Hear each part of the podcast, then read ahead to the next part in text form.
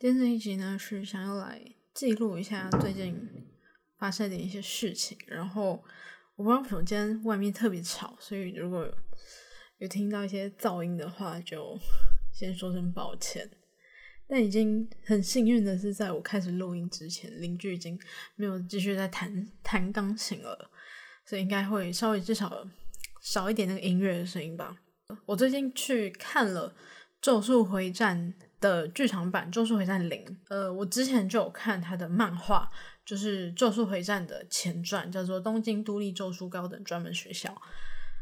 看完之后我就一直觉得很期待，因为在内部故事里面的主角就是现在的2年级他们1年级时的故事嘛。那其实我在看本传的时候，我个人就是最喜欢的角色基本上就是2年级的这一群，我最喜欢的角色是狗卷，所以我就一直蛮期待的。然后我甚至还买了预售票，因为预售票它有推很多各种不同的套票，而且因为买预售票的时候我就想说我想找一个人陪我一起去看，因为我想要有那种讨论的感觉，所以我就找我没有看过《咒术回战》的朋友去看，因为我们是约3月第一周，可是他2月底就上了嘛，所以我2月底的时候呢，也就是在我们约定的前一个礼拜，我还自己先跑去看一次，也就是说目前我已经看2次了。基本上我看了2次之后呢，我还是觉得很喜欢。第一次看完的时候我的感想是，因为我在这之前只看过他的漫画，原本漫画只有用图画去呈现的部分，就是比较静态的部分，可是你在电影的时候你可以看到动态的打斗画面，又加上是 MAPPA 制作的关系，所以看打斗画面的时候会觉得非常的过瘾。虽然说我觉得它还是有些缺点，而且就像很多人讲的，大概的缺点应该就是它是4个短篇组成的一个故事，所以你会觉得段落感很重，然后又因为它是短篇的关系，所以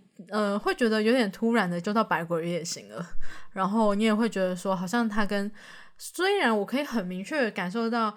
乙骨跟李翔之间的那种情感，可是对于乙骨跟其他就是同为1年级的这些同学们的羁绊没有到非常的强烈。但是不管怎么说，我觉得再去看第2次的时候，因为在这1个礼拜的时候我看了非常多不同的就是做动漫的 YouTuber 的一些解说吧，所以我就对这部电影应该说对这个故事有一个再更深入的了解，所以我在第2次再去看的时候，很多地方会觉得哦原来是这样子啊，所以看了2次之后我还是觉得有点意犹未尽。虽然说我还在想要不要再去看第3次，但我真的是觉得有点累，而且3月其实也有一些我想要看的电影，所以我可能会再想一想，但我还是蛮想再看1次的。总而言之呢，我个人还蛮推荐去看《咒术回战0》这一部电影，然后也很推荐就是咒术回战的喜欢咒术回战的人可以带，就如果你身边没有什么朋友会看的话，就是你也可以带你的朋友，就是不一定要看过的，因为它是前传的关系。这部作品最一开始是正式连载《咒术回战》之前，那时候还没有连载这部作品，所以那时候只是一个小小的短片，然后后来正式连载的时候呢，作者才继续沿用了这个东京都立咒术高等专门学校的这个故事，然后再去画一个新的世界观、新的主角，然后原本0这一部的主角呢就变成了他们的学长姐们，所以我觉得这算是一个入坑咒术回战非常好的一部作品。我觉得就是如果你自己要去看咒术回战这部电影的话，其实你就是邀朋友陪你一起去，然后他可能一开始也看不太懂，因为我跟我朋友就是问说你要不要陪我去看咒术回战的时候，他也就说我都没有看过，那我这样会不会看不懂？然后我就跟他说没有关系，因为这个作品是前传，然后基本上你没有看过咒术回战你也可以很快的看得懂，因为咒术回战的一个问题点是它太多难解的概念了，可是因为咒术回战0这一部呢它是前传，然后它没有那么多复杂的概念，就是它是在后面才正式连载的时候才有这些有的没有的故事，所以在前面的时候都画得非常的简单，所以我觉得算是一个简易版。然后整体来说画面做得非常不错，就是很多人会排斥到电影院去看动画电影，就觉得说为什么要在大荧幕看动画，但是我觉得即使是在大荧幕看动画也有它好看的地方，像咒术回战的话就是有很多精彩的动作场景。应该说以上就是我对咒术回战剧场版咒术回战0的一些心得。然后接下来呢，上礼拜我也去看了另外一部，就是本来我要跟应该说它是跟《咒术回战》差不多时间上映，那我晚了一周去看的这部电影叫做《时代革命》，然后它是一部纪录片，是去年金马奖的最佳纪录片的得主。那这部电影呢，它虽然是香港的电影，可是它香港都不能上映，它只有台湾可以上映，所以是希望说很多的就是如果有在关注之前香港反送中事件的话，其实都可以去看一看，因为我看的时候已经是第二周了，然后场次已经非常非常少，所以我不确定说接下来到了第三周之后还会有多少场，因为最近也是一直有一些大片上映，所以我觉得可能都会压缩到时代革命的场次，所以如果真的对这个话题感兴趣的话就尽快去看吧。但是还是在看之前要先温馨的提醒，因为我自己本身忘了做这件事情，导致我在看的时候有一个非常非常不便的情况，就是在看之前，你在进去电影院之前，麻烦一定要带一包卫生纸进去，而且我强烈建议是带大包的那种抽取式卫生纸，不要带面纸，面纸可能一包只有10张10几张，那个不要，因为我觉得会不够用，反正你带进去你一定用得到的，我个人是这样子的。那在看这部电影之前呢，我其实一直都知道它是一部纪录片，可是你看到后面的时候，你真的会很希望说它真的只是一部电影，但是很遗憾的是它是非常血淋淋的就发生在我们不远处的香港的情况，然后你越看就会越难过。所以我在看的当下，应该说我才看到开始不到10分钟我就已经快哭了，然后后来看到中间看到后面的时候，我就听到周边的人就是想起各种那种吸鼻，就这种声音，因为可能大家就是也克制不住自己的情绪，然后我旁边的甚至开始抽卫生纸，然后我都开始犹豫说我要不要跟他借几张，可是我真的跟他不认识，我觉得这样很怪。然后我旁边坐一个大叔，他也是完全无法克制他自己的情绪，就看到后面他自己就是哭得很非常的难过。所以这个是我个人觉得，如果已经做好准备要去看这部作品之前，必须要先再做好的一个行前准备。然后很多人会对这部电影会有一个非常抗拒的感觉，因为大家会很不太希望去看这样子，再看一次这样子的事情。那像我自己我大学的时候有一个学姐，然后在反送中事件爆发的时候，她刚好就是那时候快毕业，然后那时候刚好我们就一起吃饭，然后我们就讨论到这个事情。其实那时候讨论的时候其实都很难过，然后甚至都也想说很想要冲去香港，因为那个时候还没有疫情，所以那个时候还不会有什么不能出国之类的禁令，那时候就还在想说如果可以的话真的很想要直接冲去香港。然后我跟他，但是我自从他毕业之后我们就没什么联系，但是我们有互追 IG， 然后我就看他 IG 就打卡他最近也去看了时代革命，然后他就说是朋友带他一起去的，他说不然如果没有朋友带他去的话他自己其实也不敢看这部电影。以前我念大学的时候班上有一个香港的同学，我现在还有在跟他联络，然后在我那时候在我 IG 就发说我要看时代革命的时候，他就说看时代革命真的会哭爆，然后他就说他要去刷好几次，他甚至也说希望这一部可以出比如说 DVD 之类的，因为他香港的朋友也想要看。我是建议也可以买一本，像我有买一本什么他的访谈之类的书，不过我还没有开始看，然后我个人蛮推可以看的，就是它有实体版然后也有电子书，所以看起来应该是蛮方便，而且它的后面也有很多就是跟电影相关的一些彩图，所以我觉得就如果你因为有的人可能会希望说可以去看很多次，但有的人可能看一次就有点受不了，像我就是这种人。我大概看过1个小时的时候我就一直在看手表，想说到底要结束了没有，我真的是有点快扛不住，但我最后还是撑过了。然后我就觉得说好，我去买一本他的那个书来看，因为我觉得我本来是预想说我可以刷好几次，但现在我觉得我没有办法再看到第二次。所以我觉得如果有很多这样子的人的话，但如果你真的很想要去看这部作品，从他的书下手我觉得也是可以的，看之前真的要做好一定的心理准备，我只能这么说，因为我不想要爆太多雷。但真的会看到，因为在当时反送中事件爆发的时候，我跟了非常非常非常多的新闻，然后有很多的在这部电影当中有非常多的画面，就是当时我在追这个事件的时候所看到的新闻画面，或者是一些场景，然后在当时呢，我可能就只是看文字的新闻，或者我只是看一点点的片段，然后在那个时候我就已经很难过了。可是直到我坐在电影院里面，然后看到那个大荧幕播的是我当时追的那些事件的完整的片段，你真的会看得很压抑不住。比如说元朗的那个事件，然后比如说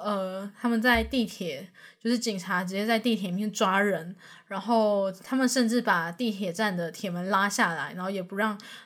急救的人员进去，然后急救的人员甚至还就对他举旗啊，就跟他说哦，你可以抓我没有关系，但请让我进去救人。但是警察怎么样就是不放人，然后他最后就很无奈，就是坐在那个地铁站的门口，然后就是坐在那边哭。然后反正你看的时候你真的会觉得就是会很触动那个心情，然后看的时候也会觉得真的很难理解。因为尤其是我在看那些警察在打人的时候，你真的会觉得他们非常的狠。可是就是就我来讲，如果是我的话，我连可能不小心打到一个人，或者是我今天可能对一个人很生气，然后我要赏他巴掌，我都觉得有点难做到。可是你会看到那些警察，就是他们所谓的阿 Sir 在里面非常，比如说拿铁棍啊，或者是甚至有拿枪的啊，然后拿催泪弹之类的，就是我会觉得说他们为什么做出这种事情，我完全想不到。因为如果是我的话，我完全做不到。比如说最近我朋友有问我一个问题，就是说如果因为最近那个俄罗斯跟乌克兰的那个事情也是很严重嘛，那我朋友就问我说，假如今天台湾打起来了，那你会怎么做？我就说我可能会上街，然后他就说那他会上战场，然后我就认真想说我有没有办法上战场。因为其实很多人会讨论说啊，万一今天台湾真的打起来的话，你敢上战场吗？我以前都很坚决说我敢，但是看完这个之后，我努力的思想，我觉得我应该不敢，但我可能会上街去抗议。我不敢的理由不是因为我怕死或者干嘛，我只是觉得我没有那个能力去不顾一切去殴打别人，不顾一切去攻打别人，即使对面是我的敌人，我也会觉得我就是没有办法下这个手，所以我就觉得说好，那让其他人去做，然后我可能去上街去争取他们权益之类的。就是我看完了之后对现在时下的一些事情的一些感想。好，接下来呢也是一个很沉重，就是关于疫情。我刚刚已经有看到那一位，大家应该知道韩国疫情非常严重吧，反正就从去年一直到现在不停的有各种的公众人物，演艺圈的人也好，然后甚至到今年从2月开始也是开始有很多的就是 LCK 的选手确诊。在这之前其实我都会一边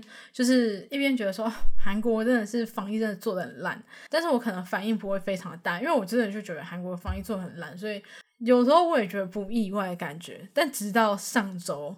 就是某一天，那个 Gen.G 突然就宣布说他们的 AD 选手 Ruler 确诊了那个 COVID-19。 我一开始只是心想说哦干，怎么又来？因为 Gen.G 应该说 Ruler 不是 Gen.G 第一个确诊是 Peanut， 然后再来多兰有确诊，所以 Ruler 算是第三个。但那时候其实我是蛮傻眼的，然后直到我看到有人贴了应该是 Gen.G 他们 Discord 里面工作人员的一些讯息吧。因为那时候 Ruler 他已经是回家休息的状态，那时候呢他就有说 Ruler 的症状其实蛮严重的，包括他有呕吐然后发烧的各种症状。然后那时候我就觉得很难过，应该说这是我第一次因为有认识的公众人物确诊，然后我感到非常非常非常的难过。就以前我可能就只会觉得说，就只会觉得为什么防疫韩国防疫为什么可以做那么烂。可是直到就是我看到这个新闻的时候，我觉得就是没有办法，那时候我是完全没有办法很专心的上班，虽然说这样不是很 OK， 但那时候我整个下午，因为我是下午发现这件事情，然后我下午上班的时候我就完全无法专心做任何事情。而且那天其实也很重要，那天是 Gen.G 打 T1 的日子，然后LCK 目前情况就是 T1 非常稳坐在第一名，然后 Gen.G 坐在第二。那 T1 目前还有一个情况是他们目前是连胜，就是目前他们还没有在 LCK 拿下一场败仗。因为在第一轮Gen.G 打 T1 的时候呢， Gen.G 也是有选手确诊的情况下，所以在第二轮呢，大家就特别希望可以看到 T1 能够跟完全体的 Gen.G 去对决。那本来很期待这一天到来了，可是结果却又有人生病了，然后也有些人就觉得一开始会觉得很期待，可是看到这个情况又觉得哦，怎么又这样之类的。也有很多人单纯就关心就说哈，那他确诊了就今天要怎么打 T1。 然后我看到一个让我更难过的就是有一个 Twitter 上面的朋友就说他可能也觉得很难过，他就觉得说Gen.G 已经有人生病了，可是多数的人关心的只是今天不能完全体打 T1 这件事情，然后看着真的有点难过。那当然最后 Gen.G 他们就也还是输了。这都还没完，然后直到礼拜六 Ruler 确诊的事情大概是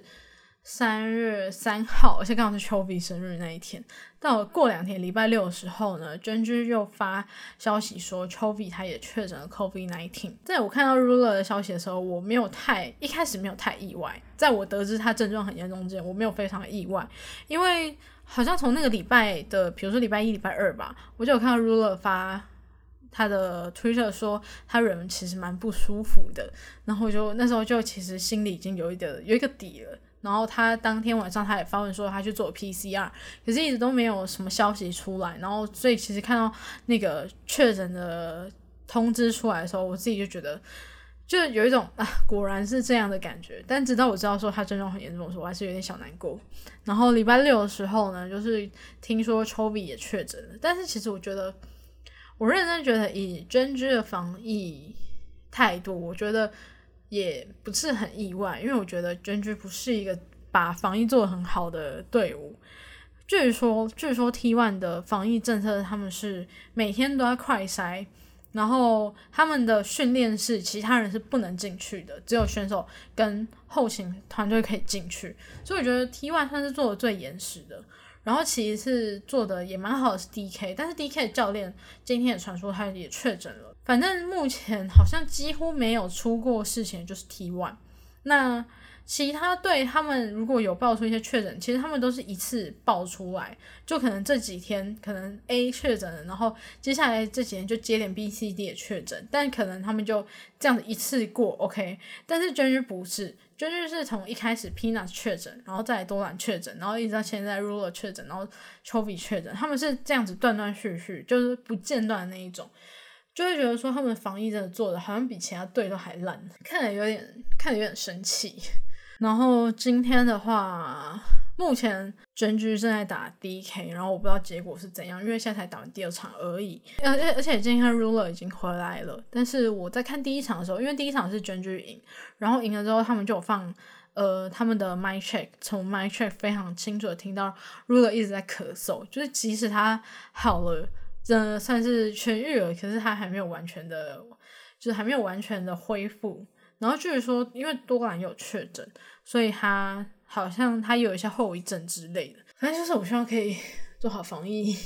真的。但我就觉得模范生摆在眼前就是 T1， 慢慢跟 T1 学学。我只能说选手的生涯非常短暂，我不希望他们因为这样的原因去影响到他们成绩，但很明显的就是战队方没有顾好这个部分，所以我觉得有点难过啦。去年做了这一集，然后就讲过说我有一个非常恐怖的灵气，只要我看了那一场比赛呢，我支持的那一支队我就会输。但是我不知道为什么到这个应该说到今年春季的时候，一开始我就本来以为没事，直到这一阵子我就越来越觉得这个感觉好像又回来了。为什么呢？首先是 KT， 因为我个人非常喜欢 KT 的上路 Rascal，然后我就在我的 FB 的封面放了 Rascal 照片。自那之后 KT 开始无限的连败，目前好像不知道几连败了，反正他们的排名非常后面，甚至现在还不知道可能会没有季后赛的情况。上礼拜呢，我已经把那照片换成其他人了，所以我就希望说可以停止这个情况，因为这周他们有2场比赛要打，我希望就是可以状态回来好吗？然后接下来就是Gen.G 的话，Gen.G 我一直都蛮喜欢的，所以就我在想就是会不会因为这样子，所以就是不间断的有一些确诊。再来就是 CFO 就是 PCS 的那个中性非牡蛎，本来他们都非常的顺利，然后也是不知道从，然后因为也是我非常支持的一支队伍，不知道从哪一天开始，从他们打 BYG 那场开始，他们就最近吃了非常多的连败，本来是第1名目前掉到第3名，然后我就觉得天啊，不会就是我害的吧？所以我最近都不太敢看 CFO 的比赛。然后我想说这难道是我的一个诅咒吗？然后再加上我最近看了咒术回战0，因为咒术回战0的故事就在讲说男主角伊谷优太他就是小时候有一个非常要好的青梅竹马叫李湘，那他们甚至还约定好说要长大之后要结婚，可是没想到就是李湘后来就出车祸死掉了。但是呢因为李湘太过深爱优太了，所以他就变成了诅咒，变成了咒灵，然后附在优太身上。只要有人欺负伊谷优太的时候，他就出来，然后可能把那些人就是比如说塞进置物柜里面之类啊，就帮他们报仇。然后在这样会觉得有点暴雷，但反正好就一点点。在第一个故事就真系的故事结束之后，他们就进了医院。然后那时候呢，优太就跟五条老师提了一个假说，就是他觉得说不是他被李湘诅咒，是他诅咒李湘的说不定。然后这时候五条老师他就说了一句话，他就说我觉得没有什么诅咒比爱还要更扭曲了。我就觉得 OK， 也许是因为我太过喜欢他们，所以无意间我也诅咒他们之类的。唉，反正我希望他们之后都可以越来越好，就唯一的期待是这样。然后再来就是要讲到我最近改的一个生活习惯，算是我养成非常长时间的一个坚持，但是在今年呢，我就慢慢的想要去改掉它，就是看电子书这件事情。不知道大家是实体书派还是电子书派，我从以前到现在呢都是实体书派，即使是现在我还是偏好实体书。但是呢就在过年的时候，我买了一台电子书的阅读器，然后我也开始会看，偶尔会看一些电子书，虽然我现在还是会买实体，但我也会开始去看说，比如说如果我今天要买某一些书的话呢，我会先去看说，因为我用的是 Kobo， 我就会先去 Kobo 商城看有没有它的电子书版，如果有的话呢，我可能就会考虑买电子书，那如果没有我才会考虑买实体书。然后我自己其实从以前到现在都是喜欢实体书的，就是可能是因为我家小时候是开那种漫画出租店，就不知道大家有没有看，最近有没有看一部韩剧叫2521，然后里面的女主角呢金泰梨，她非常喜欢看一部漫画叫浪漫满屋，所以她非常常去就是她家附近的出租店去借浪漫满屋，这个有点勾起我的回忆，因为我就是从小在出租店长大的，就是以前我家是开漫画出租店，所以我就小时候比如说放学的时候或者是假日的时候，我都会很常去那边看书。那当然看的不外乎就是漫画啊，像我非常喜欢看死神嘛，死神也就是我小时候在我们家看非常非常多次，然后一直到现在，就我现在反而也很应该说我现在也反而蛮常买书的，尤其是我们公司隔壁开了一间诚品，我就很常跑去逛，然后有时候我就会买，或者是每个月博客来都会有会员日嘛，然后我可能有时候可能那个月比较手头比较宽裕的时候，我可能就会在博客来买很多书回来看。可是因为我现在是住在外面，我不是住家里的关系，所以我就渐渐的发现到一件事情，就是如果我再这样持续的买实体书下去的话，总有一天或者是甚至哪一天我要搬家的时候，我会很想死。这个感觉最强烈的情况应该是去年的时候，就是因为我那时候搬来台北，其实是处在一个很紧急的情况，就可能今天跟我说，然后可能我下礼拜就要上来了，那我其实没有太多时间去搬行李，而且我妈就觉得说自己东西自己带就好，加上我们在这之前没有找房子，我们是到台北之后才找房子的，所以我在完全不知道住哪里的情况下，我也不知道该怎么去打包我的书，就如果我不知道该怎么去寄东西上来，因为我不知道我住哪里，我就只能打包手提的，就是手拿得动的行李，所以我就完全没有带书上来台北。后来呢，就是我回高雄的时候，几乎我每次回高雄，我就从家里带一些书上来，因为我就有很多书我在来台北之前买的，但我还没来得及看完，所以我就是每次回高雄的时候，我都会拿一点上来。但是呢，这个就会让我的行李变得非常非常重，然后以至于我每次要从高雄回来台北的时候，当我回到家的时候，我都觉得非常痛苦，因为我觉得我提了非常多的行李，然后一直在走来走去，所以就是这个契机，然后加上我就觉得我不能继续这样买书，然后又带书上来，因为这样总有一天我会被我的行李撞死。所以呢，差不多过年的时候，因为其实我从我开始工作的时候，我就一直有计划想要买电子书。那时候就是看到我朋友有 po 电子书的画面，然后就一直问他说好不好用，他就觉得还不错，一直推我。但是后来呢，因为就是我薪水也没有很多，所以我就放弃了这个念头。那直到最近，就是差不多过年前的时候吧，我看到我另外的朋友呢，他刚买了电子书，因为那时候他在美国，所以他有很多书，他也没有办法在那边买书，所以他也就是买了电子书，因为他就可以直接买直接看。然后他就也是一直跟我狂推电子书，然后我就想说好吧，那我就买吧。所以过年的时候呢，我就买了 Kobo 的那种最小的6寸机，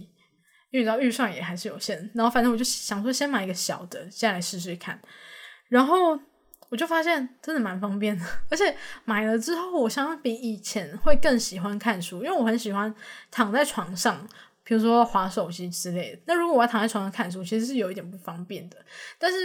我另外一个习惯是，如果我没有办法躺在床上看书的话，我就会盘腿坐在床上看书，可是那看久了脖子跟腰都蛮酸的，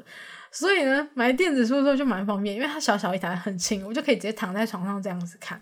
我就觉得真的蛮方便的。而且我一开始以为电子书看起来会很不方便，因为我小时候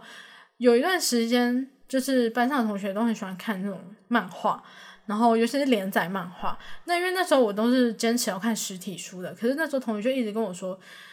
那个漫画的话网络上就可以看了，而且可以看得比较新，然后朋友就一直灌输我说去网络上看就好。可是我真的去网络上看了之后，因为那电脑屏幕看太久了眼睛会很酸，我就没有办法一次看很多，因为我就是很常那种泡在租书店一个下午，然后我可能就会看完可能10几本漫画那种感觉。可是如果我今天是看网络的话，我可能看个10几话我开始就会觉得不太舒服了，所以就有那个不好的体验之后，我就对看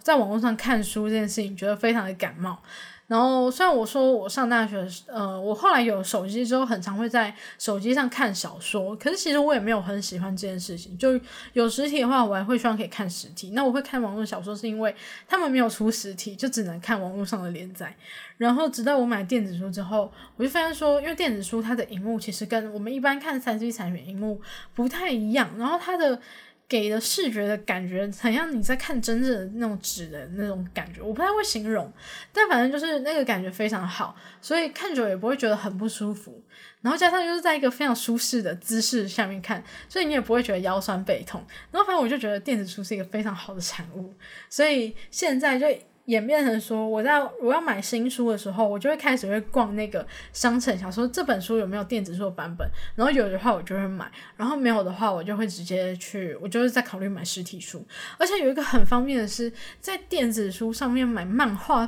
非常非常便宜，因为现在呢比如说以前小时候一本漫画可能才80-90块，可是现在漫画就越来越贵，100多块已经是一件非常常见的事情。然后在我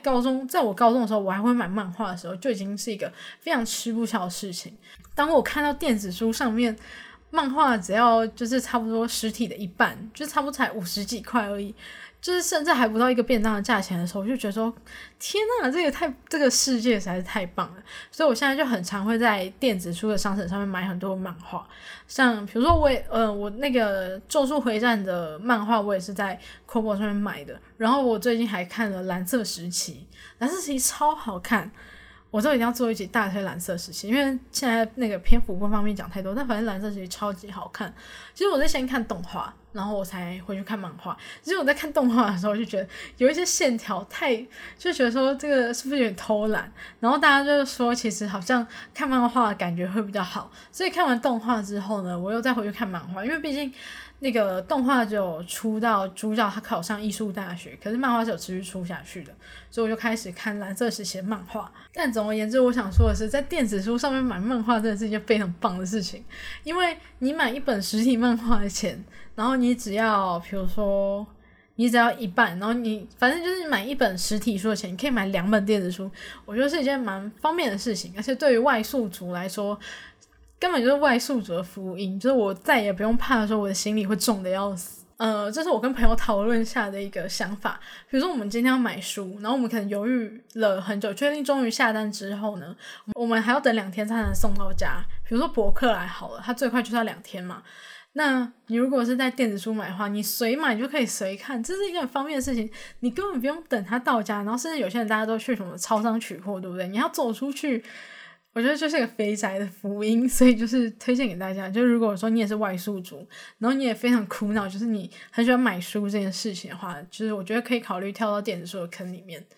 还蛮方便的，就是我最近的一个习惯上的转变。然后最后一件事情要聊的是Dogo小柴犬，我觉得我应该不用特别讲，反正Dogo就是一个以前 PCS 时期，他开始在 AHQ， 然后 AHQ 解散之后他去 BYG， 然后他现在呢，反正因为他去年就表现还不错，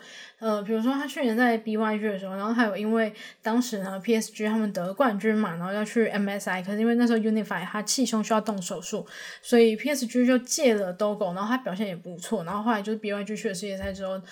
，Dogo 表现也不错，那反正就是因为这样呢，所以今年Dogo他就去了 LPL 赛区，然后他去的是 BLG 这支战队，就是他跟 Fofo 同一队。那支队伍的一个亮点，另外一个亮点就是他们有两位 AD， 那一位就是小柴犬嘛，另外 AD 呢就是原本已经退役，但是后来就复出了 UDI， 问题就出在这边。我因为我没有很常关注 LPL 的一些事情，但反正应该就是其实一开始的时候，我印象中一开始都是小柴犬当先发，然后 UZI 就一直没有上场，然后可能有一些粉丝就会有点不爽，说那你们签 UZI 干嘛用的？而且尤其是 UZI 就是中国国内非常有名的一个选手，很多人也说什么他可能中国第一 AD 之类的，然后大家也会觉得说，就当然他的粉丝可能也会不太爽说，为什么都是柴犬先发，为什么不是 UZI？可能也是因为这样子的原因吧，所以在前几天小柴犬直播的时候呢，就是直播他们都会有些弹幕，然后就有人在弹幕上面就跟他说可不可以当着观众的面说他是中国人。那我觉得这应该是很多台湾选手去中国会遇到的一个情况，就是一个敏感议题的问题。然后一开始他没有做回应，而且我觉得会引发事件的点是因为他的房管，他直播间的管理员呢，就直接把发这些弹幕的人都封掉了。然后之后呢，小柴犬他也没有做回应，然后他就直接关了直播。那这件事情就炸开嘛，很多人就觉得说他是台独，然后为什么BLG 为什么中国战就要签一个台独的进来，然后为什么要让台独的人就去打 LPL 之类，反正这种舆论就炸开。然后后来呢，小柴犬他开始直播，然后就有人问他说你是 Chinese 吗？那 Dogo 呢就说我不是 Chinese 的，我不是 Chinese 的话还能是什么？然后就希望说大家不要再带他节奏了。很多人还是会觉得这个回应有一点不太开心，就觉得说要你说一句我是中国人有那么难吗之类的，反正中国人的小粉红的操作大概就是这样，我也是不太能理解。但是以我的看法来看的话，其实我个人没有很喜欢Dogo，应该说我本身没有非常喜欢 BYG 这支队伍，然后我也没有特别喜欢Dogo，所以其实我不会太常去关注他的一切。可是今天发生这种事情，我个人也是觉得他蛮可怜的，就是蛮惨的。因为我觉得那些人不是真的因为他做了什么事情要去逼他表态，而是因为他们可能是比较偏向 UDI 那边，然后觉得不爽他，所以才去逼迫用政治去压迫他，然后就我觉得那感觉让人家非常不好。但是我只能说以小柴犬这个出色的选手，然后他如果继续表现的也还不错的话，我觉得他迟早有一天会面临到这个问题，比如说 Fofo 也遇过这个问题，然后好像 Betty 也遇过这个问题，反正他总有一天他还是会被问的，但只是这一天提前到来了。但我还是觉得有一点惨，反正我觉得应该很多台湾的网友应该就觉得说为什么要这样子逼人家表态。但是这个事情呢，像我今天就有去微博查，我只是在微博搜Dogo，后面就出现台独这两个字，那我就好奇嘛，我就点进去，然后里面也是骂得非常难听。但我必须说，因为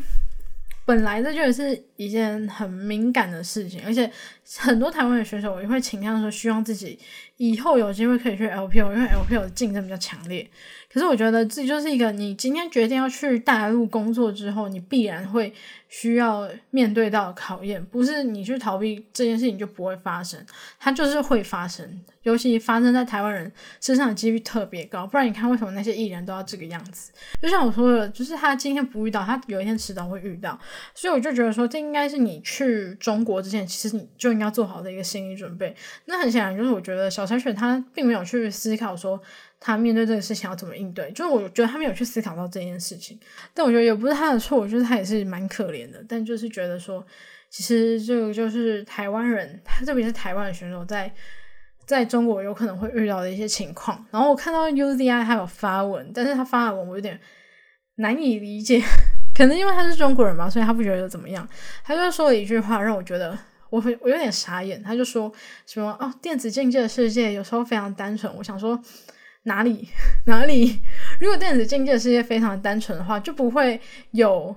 一些人要去逼小柴犬表态了，所以电子竞技的世界一点都不单纯。这个但因为 UDI 他不会遇到这样的问题，所以我觉得他也不会去想到这件事情。但我觉得有些人说的也很有道理，基本上只要他不要像老萧那样，像萧敬腾真的是有点走火入魔了，其实我觉得大家应该都还是可以接受的。然后也有人说啊，你就现在讲你是中国啊，等你转完回来台湾的时候你再说哦，我不是中国人，我是台湾人，然后把他们气个半死。我觉得这个是一个可以的一个做法。但是我又看到一个情况是，因为我今天又去了 LPL 的官网去搜 Dogo， 然后虽然说它的页面是搜得出来，可是里面没有任何一场数据，就连那种新人选手可能都会有数据，可是它就是一场都没有，完全没有，然后就很明显应该是被 LPL 删了，然后我就觉得有点傻眼，所以我也不知道说接下来他会面临着什么样的命运，但我只能说祝他好运。因为很多艺人嘛，他们肯定都会舔供。那我就会觉得，我觉得之前我听过呱吉说一句话非常有道理，虽然我忘记原话是什么，但是我大概记得的就是觉得说哦，你要选择去中国赚钱是你的选择，也是一个方式，可是如果你站着赚钱其实也是会有人支持你。但他的意思就是说有些艺人可能会选择去中国赚钱啊，然后去舔供之类的。那也有些人呢，他选择不去中国赚钱，他留在台湾，然后可能赚的没有你去中国赚的那么多，就是你可能当台湾 Taiwanese 赚的没有比 Chinese 多，但是呢你站着赚钱，然后你也不会觉得说哦很不好啊，或者是也会有很多的人就是会尊敬你。但是我觉得这个情况也不适用在 Dogo 身上，因为他就是已经去了，就是这个情况应该适用在你去不去的这个实习，可是因为他已经去了，所以我觉得也不是很适合。但我只能说就是希望他能够挺过这一次。基本上就记录一下我最近发生的一些事情，最近真的是有点小忙，就是从过完年之后身体变得非常不好，然后好不容易好了之后呢，工作又变得非常非常忙，所以一直到现在我都觉得每天都不是很 OK， 就每天都很累。然后就是放假我有很多事情要忙，就是也不是忙啊，就是我有很多的安排，所以其实即使放了2月到现在放了非常多天假，但我基本上每一天也都还是非常早起的，所以就觉得很累。今天这一集就到这边，然后拜拜。